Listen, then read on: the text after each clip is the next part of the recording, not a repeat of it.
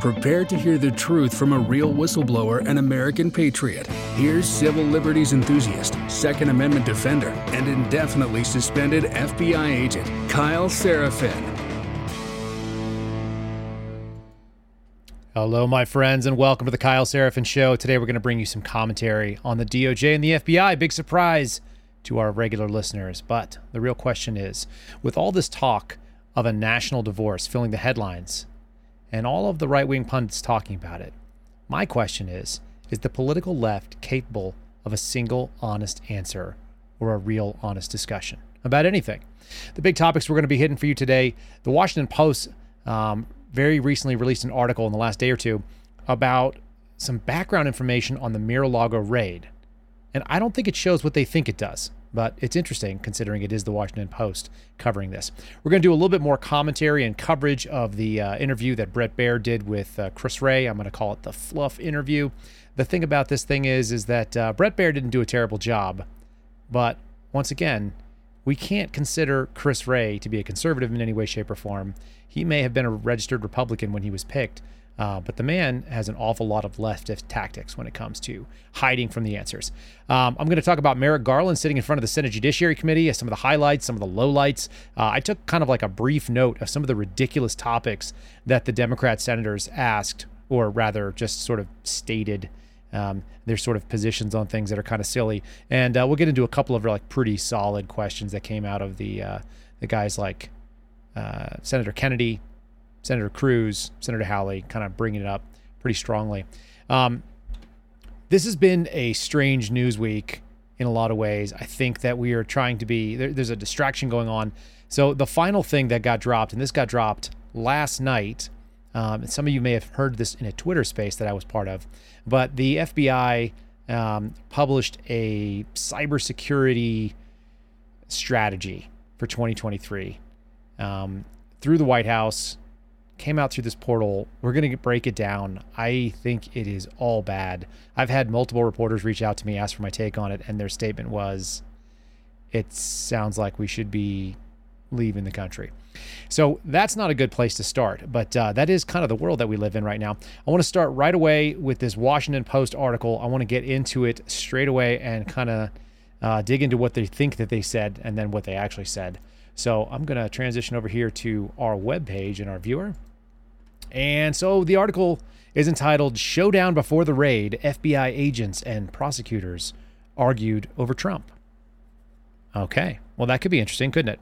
Um, it's really not as interesting as you think it is. I think it shows exactly what we have all thought, but it does try to, like, I don't know, cover for the FBI in some way, shape, or form at the expense of the DOJ. Very strange. Uh, Carol Leong Leonig, I guess, writing here, says an exclusive look at the behind the scenes deliberation. Both sides wrestled with a national security case, potentially far reaching political consequences. There's a picture of Mar Lago, seen a bunch of those. All right, so let's just kind of dig into this article here. Months of dispute between the Justice Department prosecutors and FBI agents out of how to best recover classified documents from Donald Trump's Mar Lago club and residents led to a tense showdown near the end of July last year according to four people familiar with discussions. Who are these four people? Uh, why are they familiar? And what is their motivation, I wonder? What is it that they have to gain by sharing this information? Are they trying to defend the FBI? I'm getting the impression, based on Wray's interview and based on the fact that we are seeing this sort of like, what? We haven't seen him in two years do a public interview like this. I think they're trying to cover for what they've been up to. And they're going to try to do a PR blitz and I don't think it's going to work because you're going to hear what I think about this thing in just a second. It says prosecutors argued that new evidence suggested Donald Trump was knowingly concealing secret documents in his Palm Beach, Florida home and urged the FBI to conduct a surprise raid at the property. Like, why? Why, why was there a surprise raid? I, just on every level, I don't understand this. Um, they had already been there and inspected. So this is foolishness. Uh, two senior FBI officials who would be in charge of leading this search, resisted the plan as too combative and proposed instead to seek Trump's permission. So that would be a, um, a consensual search of the property, according to four, these four people. Once again, who spoke on condition of anonymity uh, in order to disguise the fact that they're leaking stuff on behalf of the FBI. So prosecutors ultimately prevailed in this dispute, one of several previously unreported clashes in this tense struggle between the two arms of the DOJ, which is going to be the obviously the DOJ prosecutors and then the FBI. Blah blah blah blah blah. The FBI conducted an unprecedented raid. We know this happened on August 8th. They got more than 100 classified documents. This is the claim. Obviously, we're not going to see what they are. Describing foreign government military defenses, including nuclear capabilities. Oh, we're back to the nuclear story. That's good. Thanks, Washington Post. So, starting in May, FBI agents in the Washington field office sought to slow the probe, urging caution given the extraordinary sensitivity. Well, one would think, because we're talking about a former president here, and this has never been done.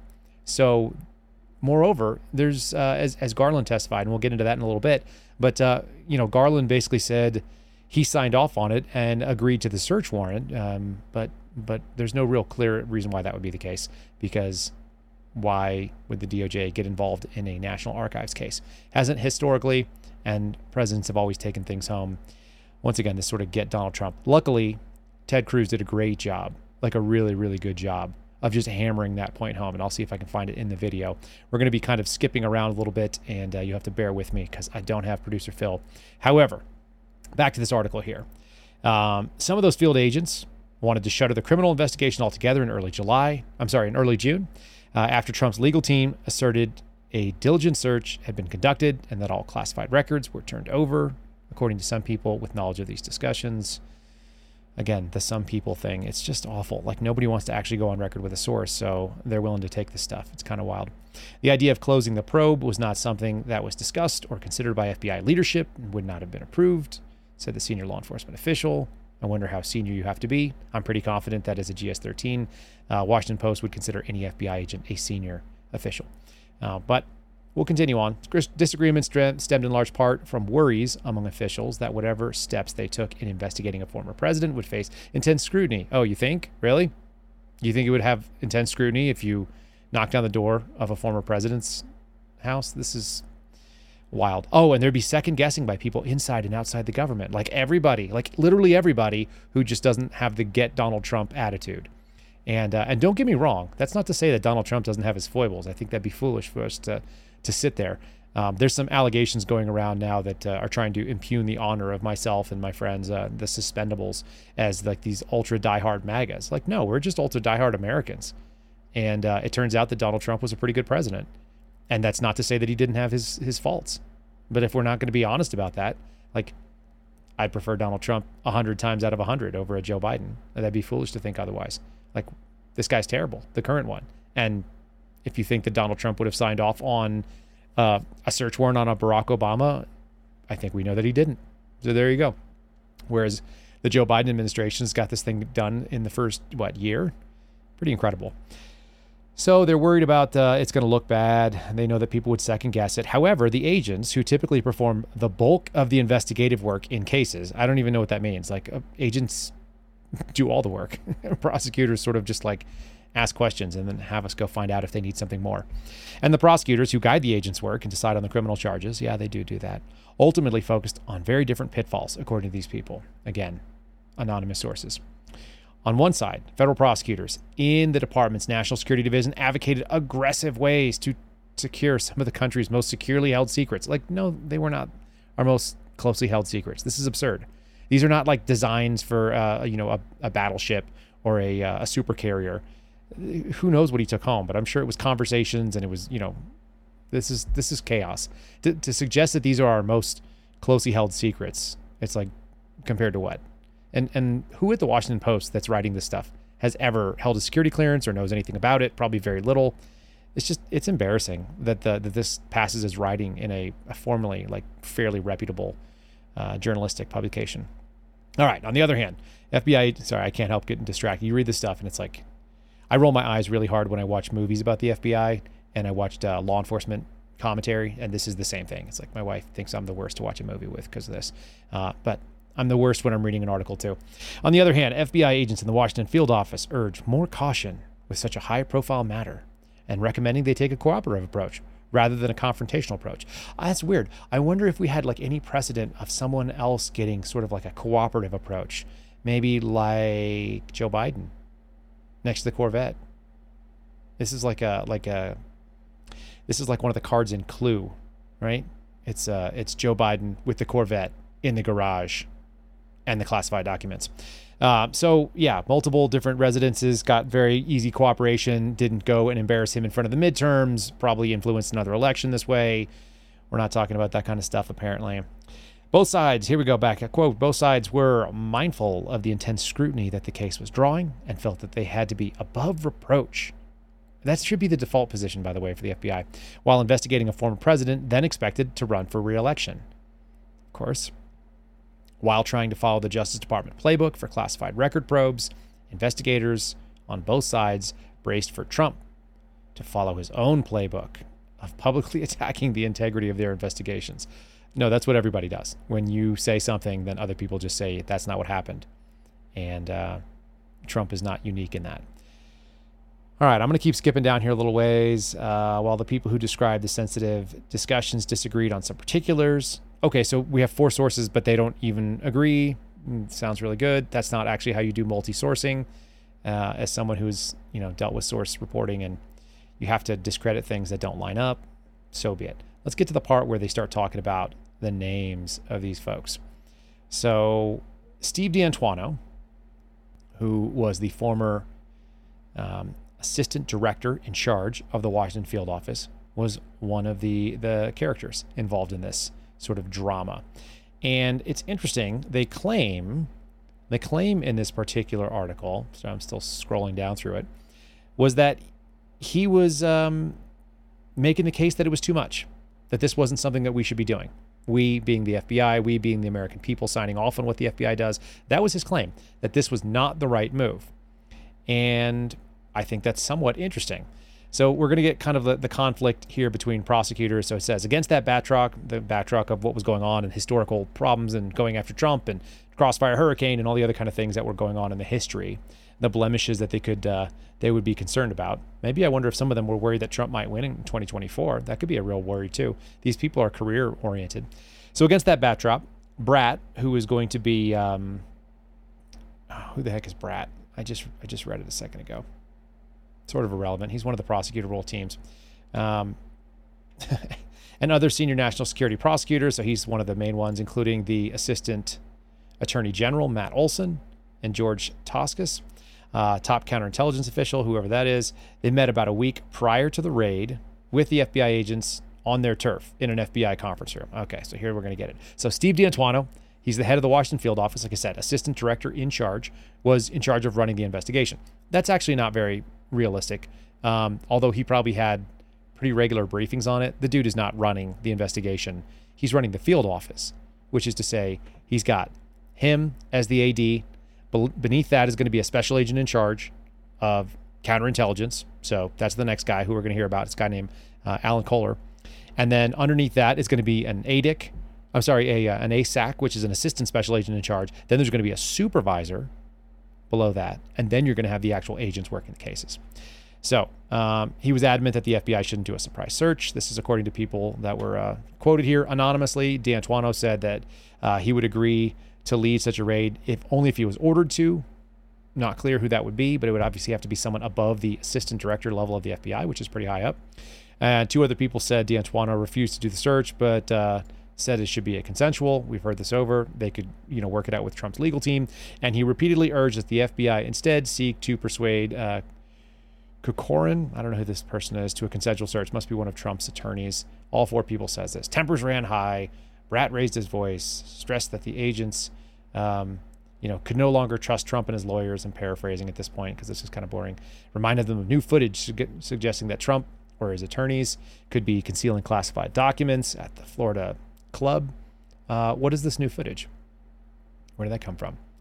This sounds like this is the uh, the leak that we had of security camera footage. D'Antuono and fellow FBI officials complained how bad it would look for agents with quote unquote FBI emblazoned on their jackets invading a former president's home. They, this is not good writing, by the way, too. They, they've said, according to some people with knowledge of the meeting, according to the people who knew, according to all four people, they've said this over and over again. This is such weak sourcing. It leads to weak writing. You know, it is what it is.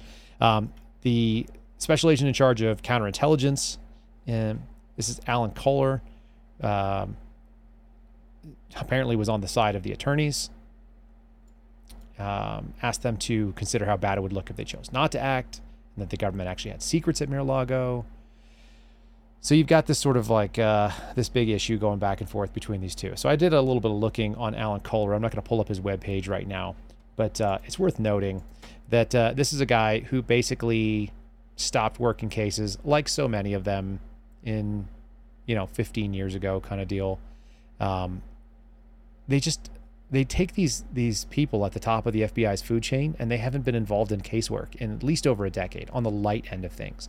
And they and moreover it can be 15 years or more some of the time when they're up here making these really critical decisions and they don't even know what they're talking about anymore. Um, they, they're so far removed and they're so fluffed up that they just have not dealt with this. So I actually started to write a tweet about this whole article because it incensed me in such a way. I'm going to read you the tweet because I decided not to tweet it. I figured let's go. I'll just share it with you all, people that uh, that actually want to hear it long form. So allow, allow me to read this. It says, the Washington Post reports that the FBI ADIC and the counterintelligence SAC disagreed about serving a search warrant at Mar-a-Lago. The left thesis as so, quote unquote proof that the FBI is actually the bad actor who wanted to resist the Trump raid and they are Trump loyal. This is actually quoted in the article. They talk about how it's actually like a uh, right leaning uh, group, which there are people who lean right in the FBI. Generally speaking, law enforcement goes that way, right? Um, but the real story is that the corrupt DOJ may have driven the train, which is to say that the uh, the prosecutors were driving this. But D'Antuono, Kohler, and all the actual agents who went along with flying down to Mar-a-Lago and went and searched the president's house, um, in the same way that we would do to a drug dealer, like these are the real problems. Any director with a spine would have stood up against this kind of trash and would be willing to resign over it, as anyone else should be in the entire management line. But none of these people has enough principle principle to be trusted with this type of job. And Kohler hasn't worked cases. I'm corrected here. I actually wrote it down earlier. 2004. That was the last time this guy was assigned as a frontline agent working cases before he stepped into the supervisory realm.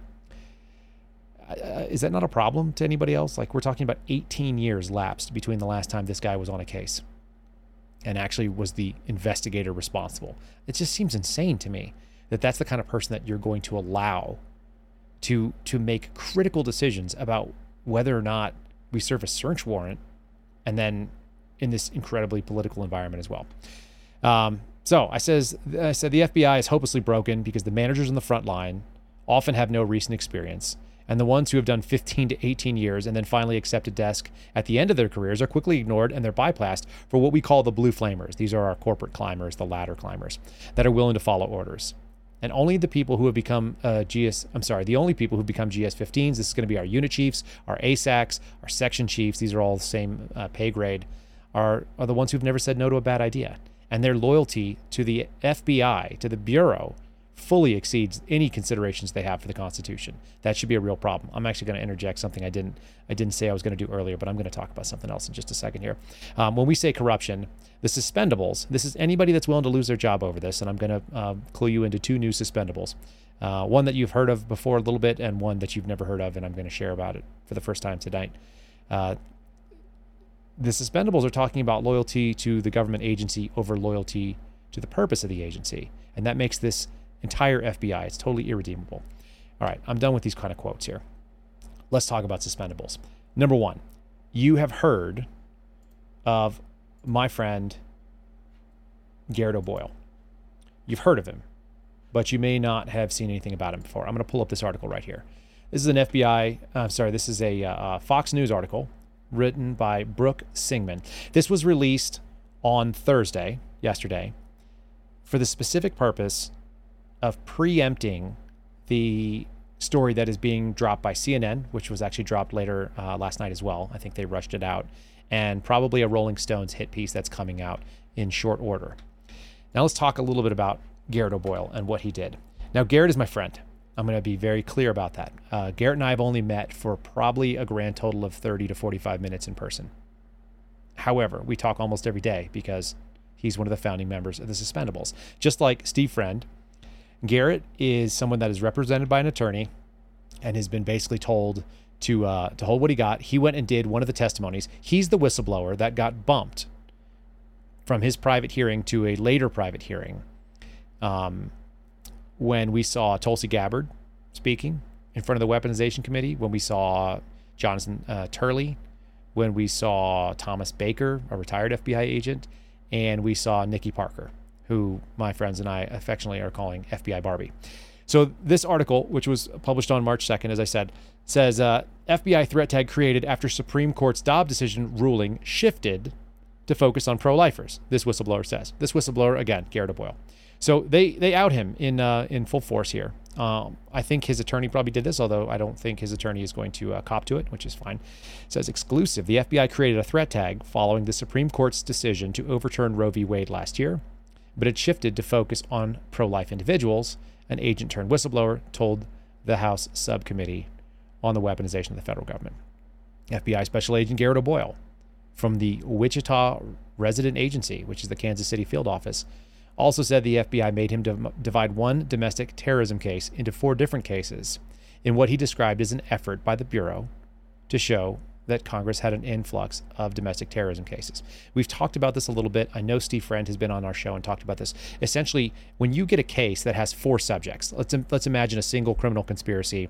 It's four subjects. One guy's going to drive the van, one guy's going to source the explosives, the other guy's going to find the weapons, last guy's going to do the shooting and, you know, push the button on the bomb. Whatever. This is a, a simple idea.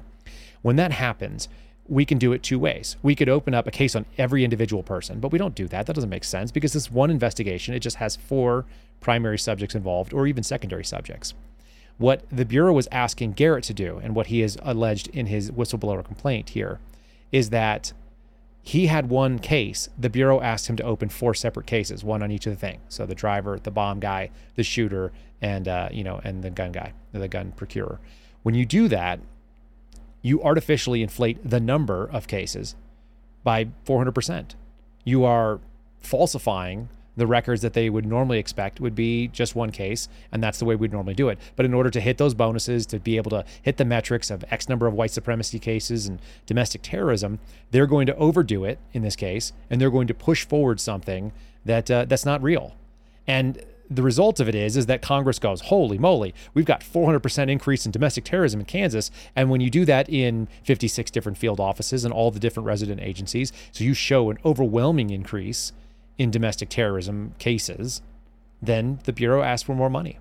And it asks for more resources. And they ask for the budget to handle it, and the staffing to handle it, and the hiring practices to handle it, and all the equipment they might need, and the social media exploitation tools and licenses to do it. So all these things are going to come into play. There's a bunch of money that can be had when you have enough work to do it. And so it's the same amount of work.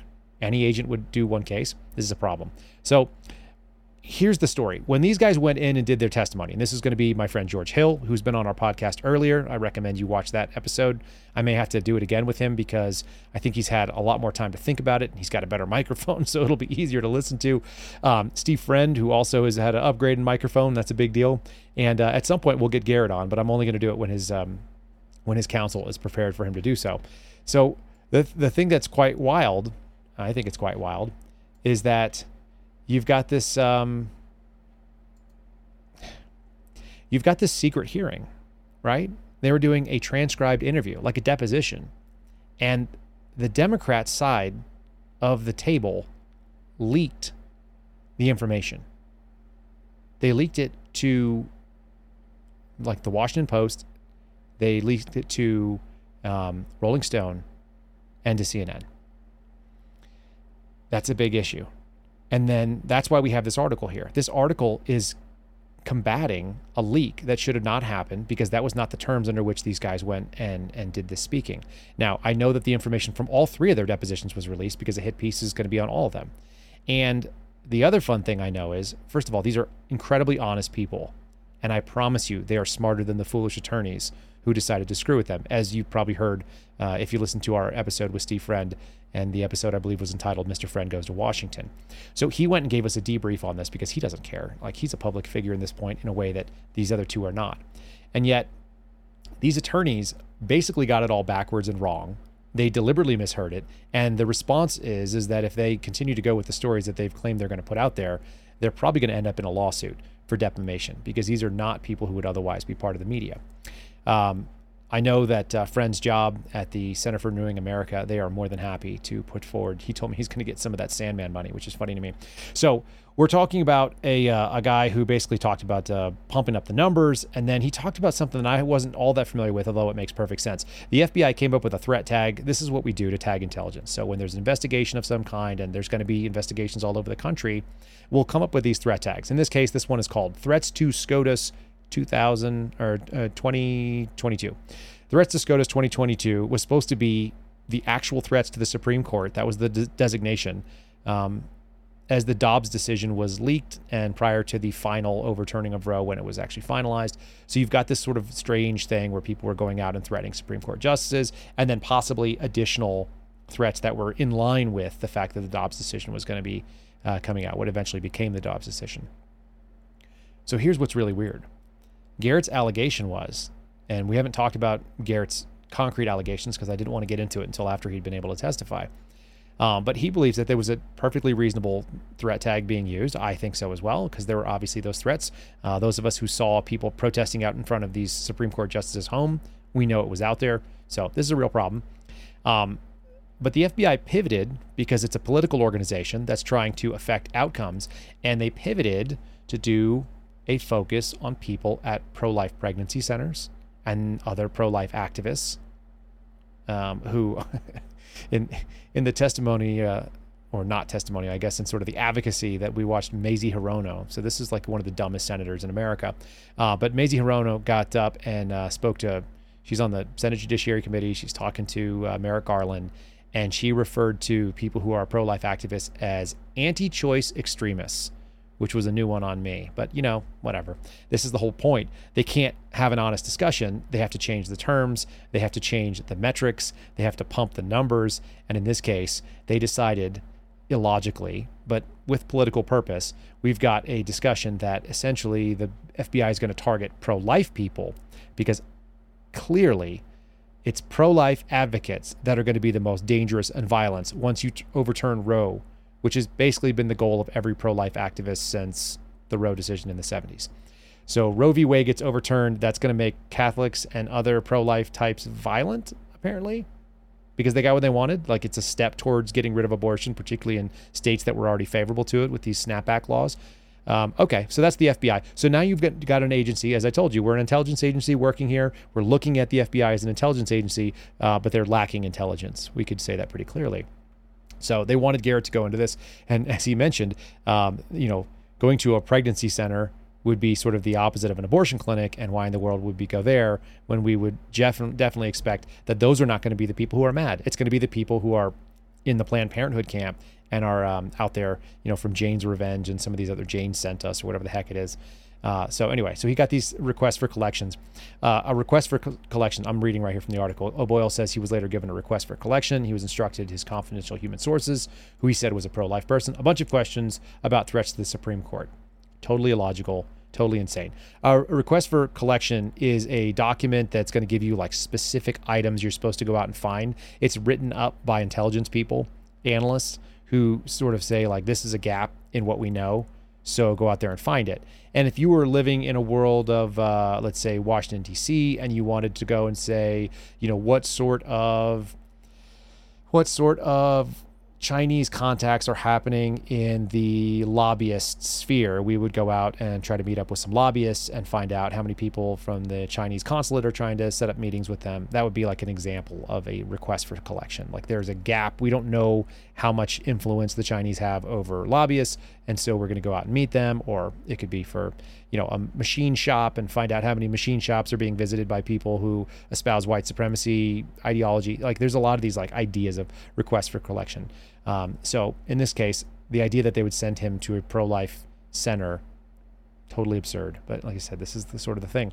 Um, it's it's classic. They said when he when he was asked directly, this is during his testimony, if the FBI was using and creating threat tags threat tags in a politicized way, O'Boyle, my buddy, the real GOB, uh, you could follow him at GOB Actual on Twitter. Actually, uh, GOB Actual he said, Yeah, I do. I do think that because that's what we've all been talking about. This is the whole point. This is the allegation that we've been making is that we are dealing with a group that is totally ideologically activated and they are not following the facts. The facts would say that if there was going to be violence, it would be by people who are trying to keep abortion to be a thing.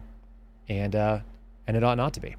So you know, when we're when we're dealing with these kind of troubling actors, um, they're dishonest, and it leads us to go like, well, does this person have credibility? What they're trying to do, just so you have an awareness, is they're attempting to discredit Garrett. Uh, that's what the CNN was doing. I just don't understand how we've gotten to a point where we are so divided that they can't even have this honest conversation, right? They can't even honestly go, well, that does look bad and we're not always right. And so, you know, maybe we, we deal with that. That's not what's happening right now. I'm going to give you some background on who Garrett is for a little bit of reputation. We're going to have to step back in time a little bit here. Oh, there it is. I don't know why it has that. Okay, there we go. So we're stepping back in time. This is an article that was written in May of last year, May of 2022. Okay. And the title is this is on a, a local Fox station. Whistleblower alleges FBI launched investigations into disgruntled school parents. Now, if you've been following what I've been involved in, I actually am going to share with you a full timeline of uh, what I've been up to in the disclosures. I, I did it for Jesse Watters, and they asked me if I could kind of explain, you know, what have you been involved in? Like, how are you whistleblower? What does that mean? And when I did it, it was it was actually kind of shocking to me.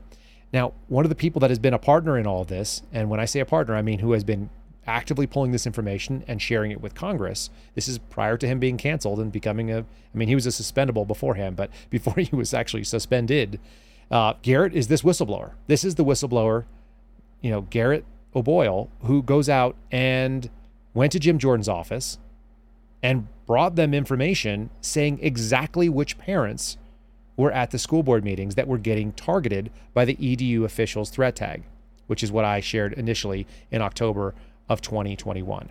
So Garrett's the guy that that is responsible for this particular piece. Now they wrote a letter. Um, this is actually a Jim Jordan piece here, uh, Jim Jordan rather um, tweet, and it shows that he has a, a letter that he wrote on uh, on behalf of him and I believe uh, Johnson, and it's saying that they've got, you know, all these questions that they got this email that went out uh, that we sent over that I sent over, and then they've got concrete quotes from the investigations. So it's one thing to say, look, here's a, a policy that has been put out and it's a problem. And, and I've done that.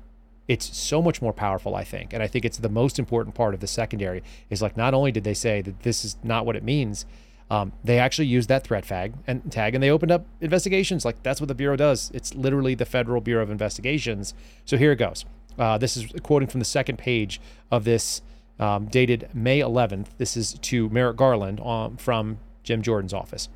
We have learned from brave whistleblowers that the FBI has involved in opened investigations with the EDU officials threat tag in almost every region of the country and relating to all types of educational settings.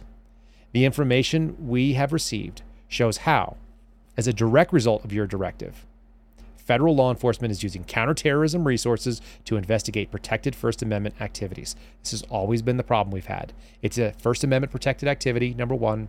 And the second thing is, it very much appears that the Attorney General of the United States perjured himself when he said that they would not be using Patriot Act tools or counterterrorism resources, because it appears that that's exactly what they did, and that's a big deal. So now uh, Jordan actually goes on to quote some of the things that my buddy Garrett exposed. And he did this in a lawful way. One of the things you can do under 5 USC 7211 is you can directly go to Congress and petition with whatever your grievances are. In this case, it is a in, uh, infringement of First Amendment protected activities by the FBI, who is expressly forbidden from doing so. So here we go. In one investigation begun following your directive, the FBI's blank field office, it's redacted, interviewed a mom for allegedly telling a local school board, We are coming for you. That's a direct quote. Quote, We are coming for you, end quote. The complaint, which came into the FBI through the National Threat Operations Center snitch line, this is NTOC, that's what it stands for. NTOC is the same place where all the uh, Turn in Your MAGA Neighbor Week stuff happened uh, um, that Bongino dealt with. All right. Alleged that the mom was a threat because she belonged to a quote unquote right wing moms group known as, here it comes, Moms for Liberty. Now, Moms for Liberty also got involved with my buddy Steve Friend. Some of you may be aware of that.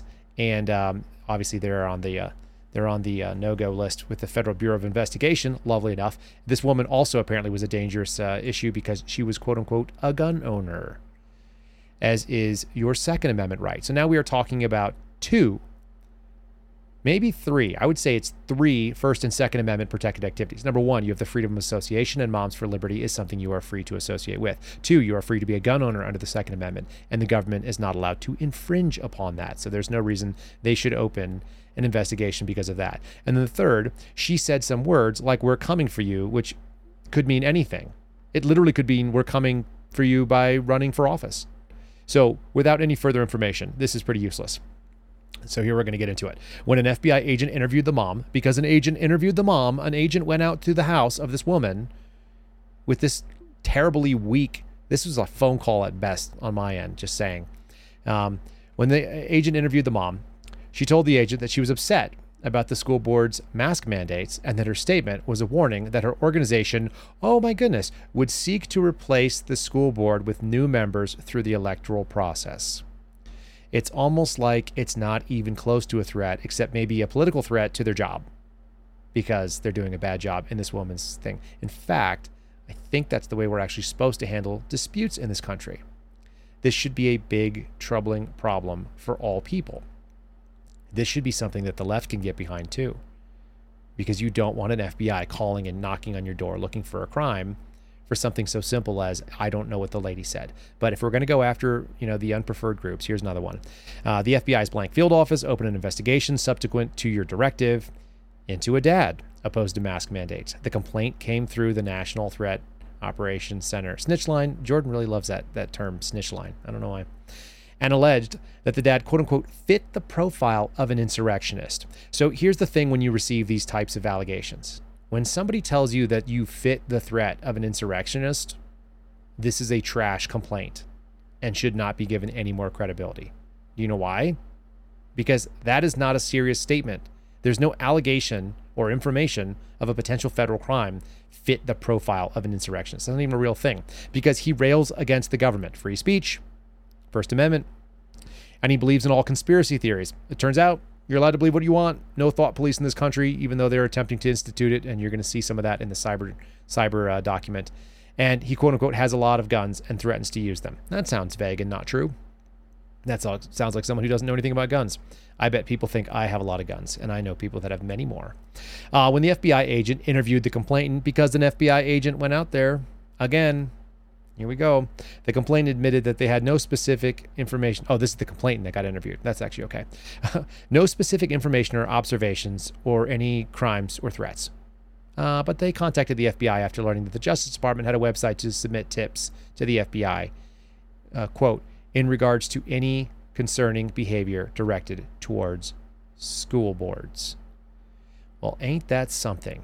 The allegation that when you open up this sort of information to people and people feel like they are empowered to go and address it with federal law enforcement of all things, and federal law enforcement is happy to go out and, and address it as well, now you've got these ridiculous complaints coming in. You've created more work to sift through, and it's garbage. Last example that Jordan gives. In another case initiated at your directive, the FBI's blank field office opened an investigation into Republican state elected officials. Ooh, that's not good. Over allegations from a state Democratic Party official. Okay, so now we've got members of one party alleging to another party, to the FBI, really? That the Republicans, quote unquote, incited violence by expressing public displeasure with the school district's vaccine mandates, as is our First Amendment right. This is actually one political party targeting the other with law enforcement resources. The complaint also came in through the NTOC snitch line. This is bad stuff. There were a bunch of others as well, just so you know, but he highlighted just a few quick examples. So this is Jim Jordan wrapping it all up in here. He's asking to see all the uh, the information and materials. Uh, once again, this was this was dated in May of 2022, and obviously was not complied with, unfortunately, because in the world that we live in today, the FBI does not feel beholden to congressional oversight. They don't seem to care whatsoever, but I wanted you to have a very firm understanding and a very clear idea of who the person is that made this allegation, who this whistleblower is, because there are going to be some smear pieces on Steve Friend, who many of you have been introduced to through this podcast, and you'll have a real clear idea of what kind of guy he is. He's a great guy. Garrett is very, very like minded, um, much more spiritual in some ways, and much more. Um, he's not nearly as boisterous as Steve and I. He's he's humble in a way that is um, it's kind of it's kind of amazing. He's taking all this stuff. He's a former infantryman. He was a local police officer and then joined the FBI and had a couple years of FBI experience, like a very short career, like three years, I think, uh, before all this stuff came up. And he gladly sacrificed the career, knowing that it was probably going to be the end. We talked about it at length as he was doing these activities. And there are many more activities that he got involved in on the whistleblower end. He and I have a very similar pattern. A lot of the stuff that I was finding, um, he was validating on my behalf. When people would bring things to me, he would make sure that it was in fact accurate before we brought it to Congress because we didn't want to have some false allegations to discredit our uh, capabilities. All right. Um, let's talk a little bit about this national cyber security strategy, and we'll end with a few minutes of Chris Wray because I've got it queued up for a few moments. Um, this is a, a troubling, troubling development. So the White House released this on Thursday in the evening, and uh, it is a it's entitled it's a document. Sorry, I'm, I'm I'm forgetting that there's an audio here. There's a national cybersecurity strategy. It's dated March of 2023. It's released by the White House, and uh, and this is my favorite. March 2023. It's actually dated March 1st, but was released on the 2nd. Uh, people asked me if that was a possibility that it was released in uh, response to Matt Taibbi's Twitter files drop yesterday, and the answer is probably no.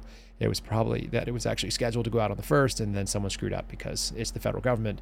You should always be uh, comfortable with the idea that it was a an abject failure on somebody's part and not uh, some sort of malfeasance or some sort of uh, malicious intent here.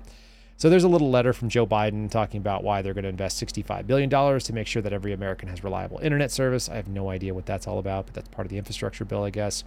Uh, the National Cybersecurity Strategy, quote, details a comprehensive approach that the administration is taking to better secure cyberspace and ensure, ensure that the uh, U.S. is in the strongest possible position to realize all benefits and potential in our digital future. I, I don't know why our government is involved in that at all, actually. And yet, here we go. So they're going to worry about bad actors and they're going to try to stop hackers and they're going to try to do some executive orders on improving our nation's cybersecurity and they're going to do all this other stuff. There's some really dark stuff in here, so we're going to get into it kind of aggressively. Uh, pillars they have they have five pillars listed. One, defend critical infrastructure. I'm not confident that the uh, that the federal government is really good at doing that. I used to go around do defensive briefings when I was in uh, uh counterintelligence. So we would go around and talk to people in the water business that would, you know, do water processing in Fairfax County. I would talk to electrical grid. We'd go and talk to telco companies that were doing phone lines and, and cell towers and stuff. You try to get them to like stop showing the Chinese or the Russian delegates that would want to come and look at it, all of our stuff, because because uh, all those things were basically accommodating the federal workforce at their homes and shutting off like power or water or trash service or any of these things would be a kind of a big deal in the Washington, D.C. area. But it's a big deal anywhere. Infrastructure that. Uh, you know, keeps your way of life going. Big deal. Pillar number two: disrupt and dismantle threats actors. Eh, we'll see about that. Uh, pillar three: shape market forces. This one scares the hell out of me. Shape market forces to drive security and resilience. I don't think so. That's not good. Uh, number four: invest in a resilient future. That sounds like a vague buzzwords. And five: forge international partnerships to pursue shared goals. The resilient future piece is going to be really, really troubling to you. Number four, uh, as you can imagine. So we'll jump into them as we go. There's some emerging trends, sort of irrelevant. Malicious actors. They're talking about spyware and hacking. They're going to talk about government actors. That's going to be China, Russia, Iran, North Korea, other autocratic states with revisionist intent. They want to use advanced cyber capabilities. It's actually cheaper to wage cyber war than it is to do a lot of things. Uh, the PRC, the People's Republic, uh, big deal, doing their thing, fine, so be it. You know, they're going to be a problem, but we already have agencies that do this. So the path that they're going to be talking about here, pillars to organize a national strategy. Listen to this government speak. Let me just read this line. This is the kind of stuff. So they wrote 35 pages, and essentially it does nothing. Um, th- this document does nothing. It's, it's of no value. It's just sort of telling you about how creepy it is.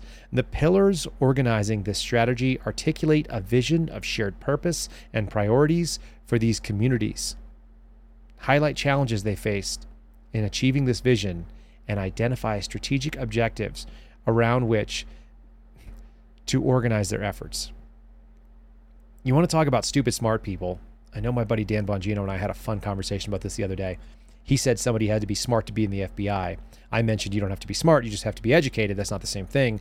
And he mentioned that that's the, the fundamental definition of the stupid smart people. the stupid smart people wrote this document.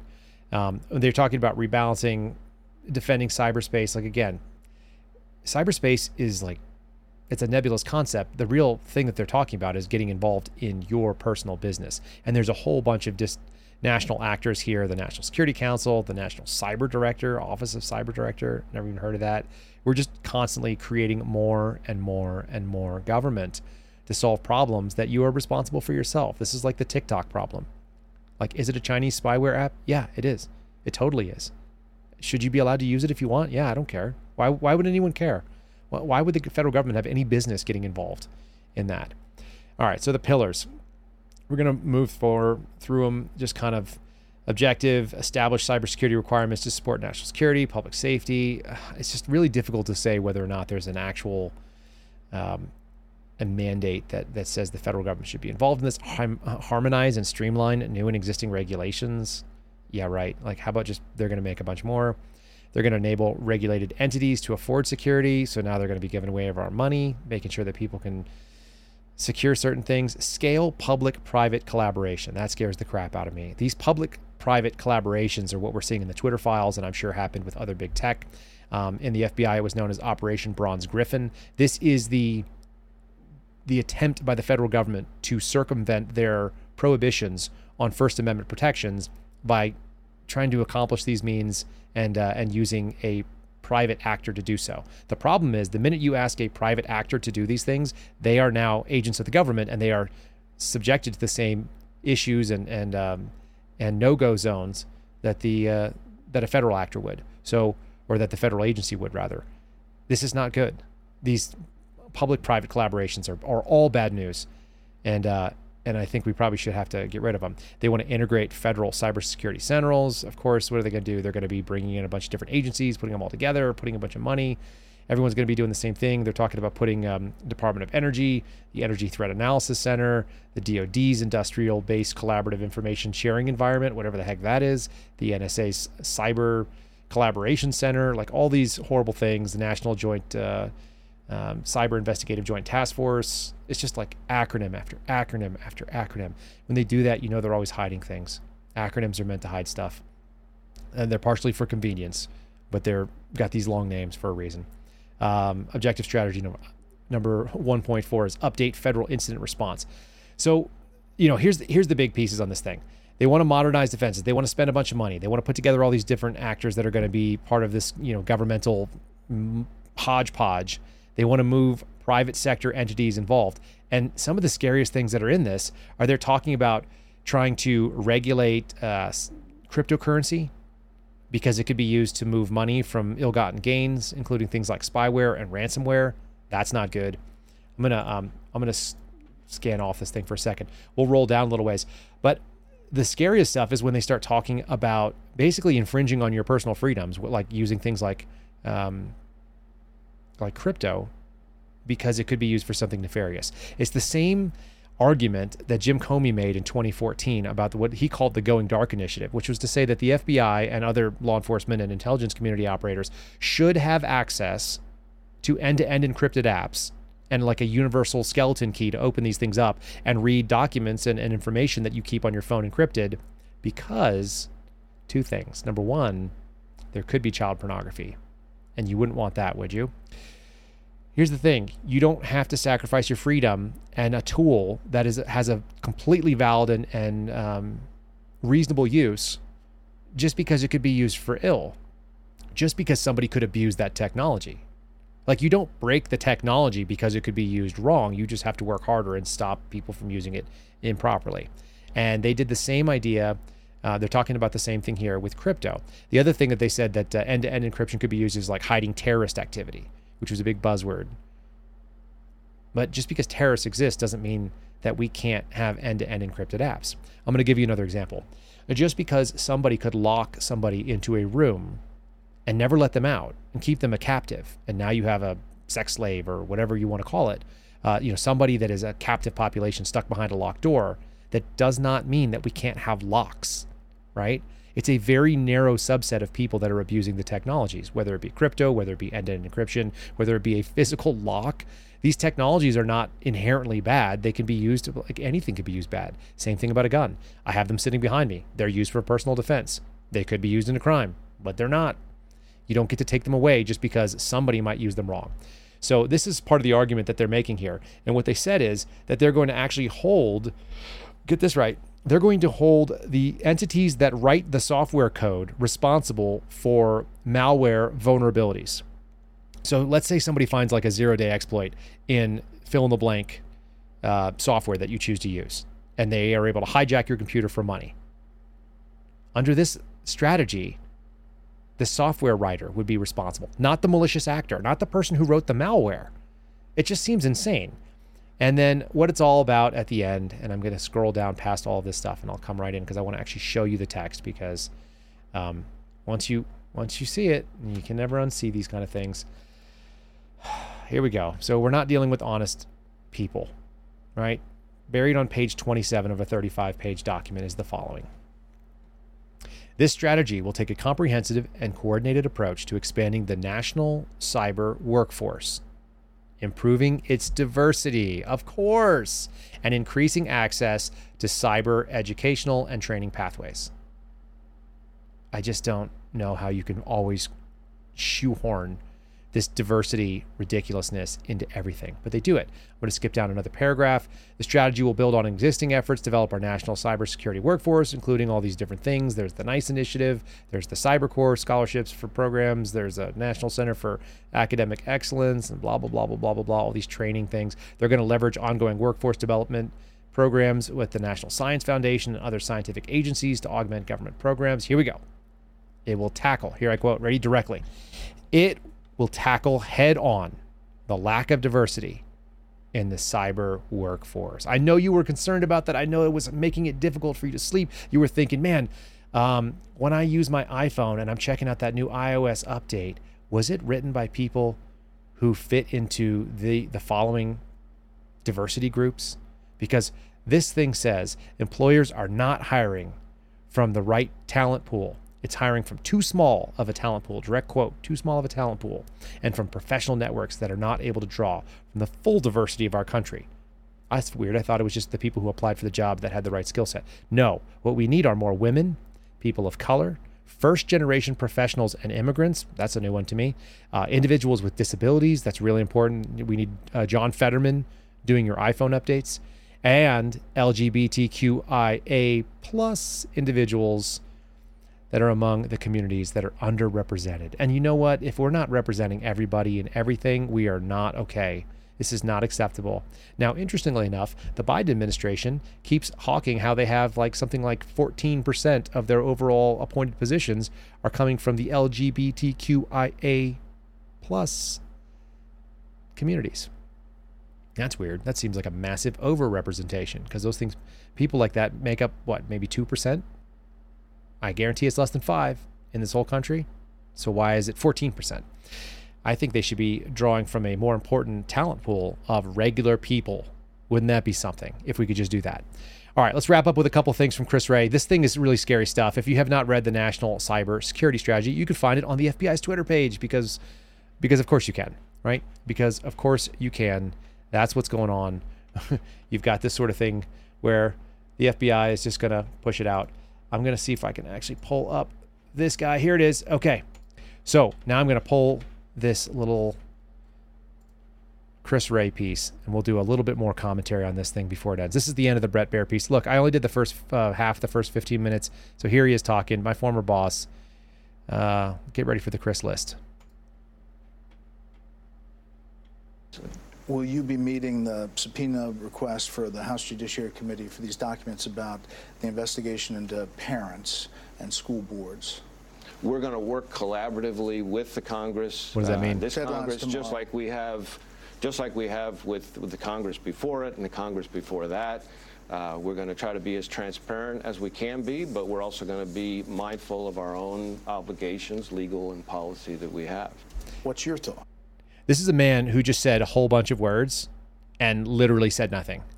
we're going to be collaborative with the Congress. No, no, no. They're the oversight group. Like their job is to tell you what they want, and then you're supposed to comply with it. But he just said we're going to do if we want to.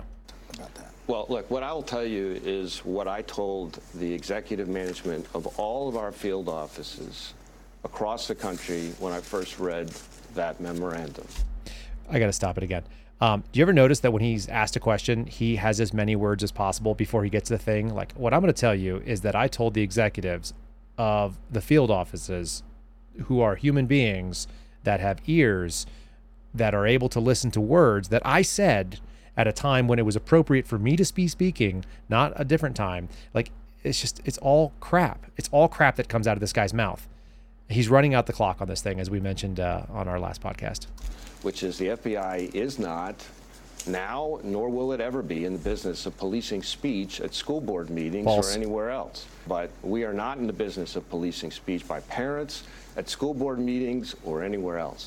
So I did a little jump cut there. I just wanted to cut out some of the garbage that was in his actual statement. However, as we have just found, the FBI is more than willing to go out and interview and talk to, and that's why it's so important to, to know the, the actual information. This is going back to May of last year. He thinks you've already forgotten because it's March of 2023 that the FBI did this. And now the whistleblower who brought that forward, Garrett O'Boyle, my buddy, um, is going to be coming into the public light, not because he wanted to, not because that was his choice, but because Democratic operatives are forcing it on him. So, um, you know, the man's lying. Fact. All right. So I set these little like things up so I could remember where the next piece I is. asked you also back then about the investigation into COVID origins. Is the FBI in charge of the investigation of the origins of the coronavirus? Uh, we certainly have a role in looking into the. That's not a yes or no. What is the determination by the FBI? So, uh, as you note, Bret, uh, the FBI has for uh, quite some time now assessed. As you note, the FBI has for quite some time now assessed, like, number one, just keep watching this guy's head. If you want to see what people do when they lie, they move around a bunch. They're very uncomfortable because they're saying things that are untrue. This guy does this over and over and over again. His head moves around like a bobblehead. I said it on Wednesday. Um, it's it's really uncomfortable to watch when you've done these types of work. Like I do interviews all the time with people. I used to do it in in a, a paramedic setting. If I watched people like this, I would think they were on a drug, or they were lying to me, or maybe they were constipated, or they needed a catheter because they had a blood clot and they hadn't peed in days. Like I've had that happen too. This is a really weird thing to watch. Uh, this man just doesn't, and then he's going to give you the list. Get ready for a Chris list of running out the clock, talking about all the types of employees we have. That the origins of the pandemic are most likely a potential lab incident in Wuhan. I might have cut out the list actually. That's probably we step good. back for a second. You know, the FBI has folks, agents, professionals, analysts, virologists, microbiologists, et cetera, who focus specifically on the dangers of biological threats, which include things like novel viruses like COVID, uh, and the concerns that, that, in the wrong hands, some bad guys, a hostile nation state, a terrorist, a criminal, uh, the threats that those, those could pose. So here you're talking about a potential leak from a Chinese government controlled lab that killed millions of Americans, and that's precisely what that capability uh, was designed for. It was like a six minute version of saying, yes, we do assess that the Chinese lab leak was the most likely thing because the FBI has some capabilities in that field. I just did his job, except I wasn't trying to run out the clock because I'm actually running up on the edge of our clock. Let's finish out the last little piece of this video and we'll wrap this sucker up. I should add that, uh, that our work related to this continues, and there are not a whole lot of details I can share that aren't aren't classified, oh. I will just make the observation that the Chinese government seems to me has been doing its best to try to thwart and obfuscate uh, the work here, the work that we're doing, the work that our U.S. government and, and close foreign partners are doing, um, and that's unfortunate for everybody. Right. That is unfortunate. Arrests just last year. I mean, I'll just give you one example. Oh, here we go. Uh, this know, is going to be a list. Albuquerque division, our New Mexico division, in one seizure last fall, seized a million fentanyl pills. As if that weren't enough, loads of methamphetamine, something like $2 million in cash, lots and lots of guns, ballistic vests, hand grenades. I just have a couple of Twitter questions.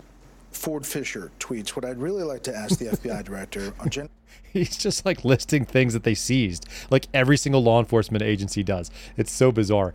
Um, they're going to ask him here, okay, does he, you know, what's going on with the January 6th thing? He's not going to give you a straight answer, by the way. He's going to tell you he's got a lot of faith in people. January 5th, So gross. 2021, a still unidentified person planted pipe bombs at the DNC and RNC, which diverted law enforcement um, attention and resources on January 6th. With hundreds of other January 6th defendants arrested over two years, how has the bomber still not been caught? Does the FBI director feel confidently that they will come someday be brought to justice? He only answers the second well, question. I will say that I have enormous confidence in the team, the dedicated team that is focused exclusively on that investigation.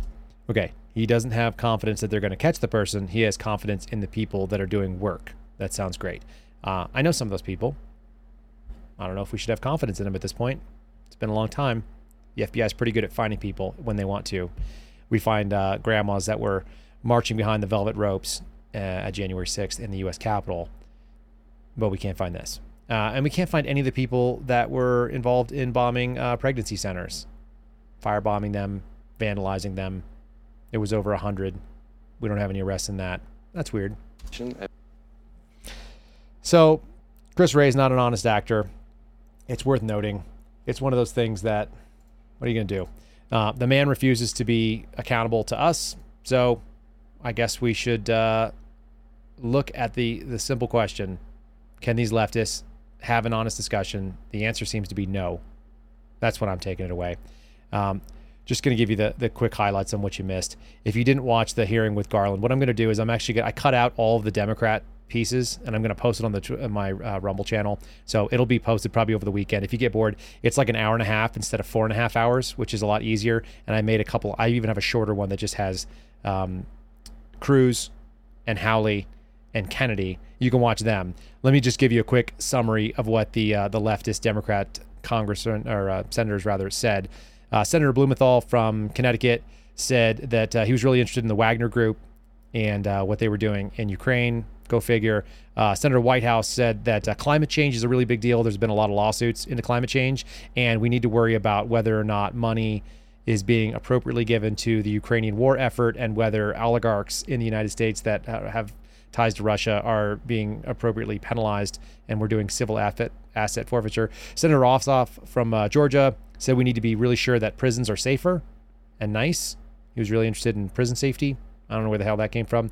Um, Senator Coons says that uh, violent crime is up and we should prevent criminals from having guns. Guns are a big problem.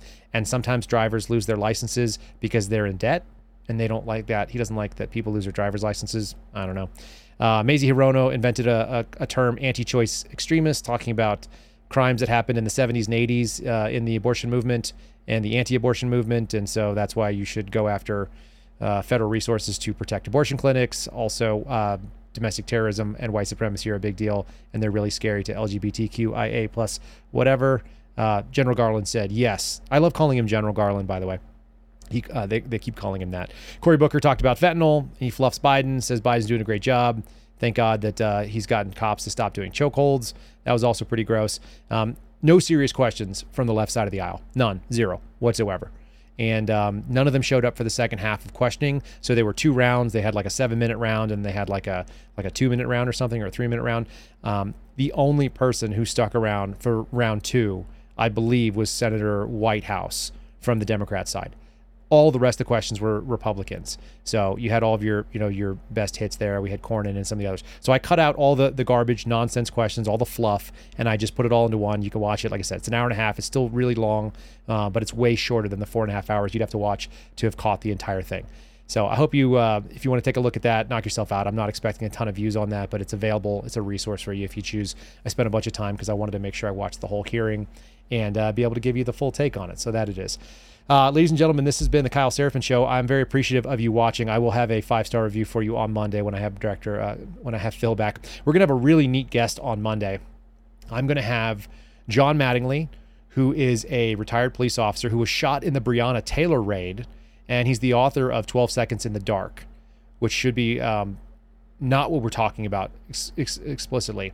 What we're going to be talking about is how someone hired a killer, or at least was alleged to have hired a killer to come after him and his family, and the FBI decided not to do it because they were too busy going after him for civil rights investigations um, into Breonna Taylor's life, even though he got shot doing a legitimate law enforcement action while they had a search warrant we're going to get his story. Um, as as you have probably gotten used to, we talk about FBI malfeasance, DOJ malfeasance. This is obviously one of those things. We want to talk to people who are law enforcement uh, heroes that did the right thing, that spent an honorable career. So I'm going to be talking about somebody who did both. I think that's really cool.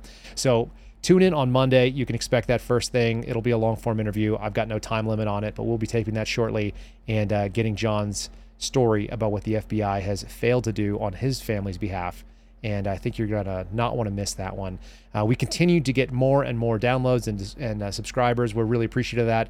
The uh, the five star reviews have been pouring in, and like I said, we'll we'll read another one. But thank you so much. If you do take the time, if you do like what you're hearing, give us a comment. We'll read one of them on the show for sure. Phil loves it. He reads every one of them. I read every one of them, and uh, and you'll get to hear your review if you put it out there, especially if you have some kind of funny or quirky title. Um, on top of that, if you'll share this with your friends We'll take all the subscribers we can get right now. We are growing the base, and uh, and that is always appreciated. And uh, put a comment out there. If you're watching on uh, Podbean or on Apple, you can't do it, but you can always go to our Rumble channel, watch the video. A lot of people always ask me, "Hey, how come you don't put it on Rumble?" It's on Rumble, folks. All you got to do is search my name, and you'll find it. And uh, if you're listening on the uh, if you're on the Rumble channel and you're going to be away, you can always find us on Apple, on Spotify. We get a lot of uh, listeners and downloads from iHeartRadio. Anywhere that you find podcasts, you can you can find us. You can just search the Kyle Seraphin Show. In fact, under Apple, KYLE will bring me up. I'm the first Kyle that I've been able to see. So, anyway, folks, we do really appreciate your listenership, and uh, I hope that you have a wonderful weekend. We will catch you on Monday with John Mattingly. This has been the Kyle Seraphin Show, and I'm Kyle Seraphin. Catch you after the weekend. Thanks for listening to The Kyle Seraphin Show. Be sure to follow him on Twitter and Truth at Kyle Seraphin.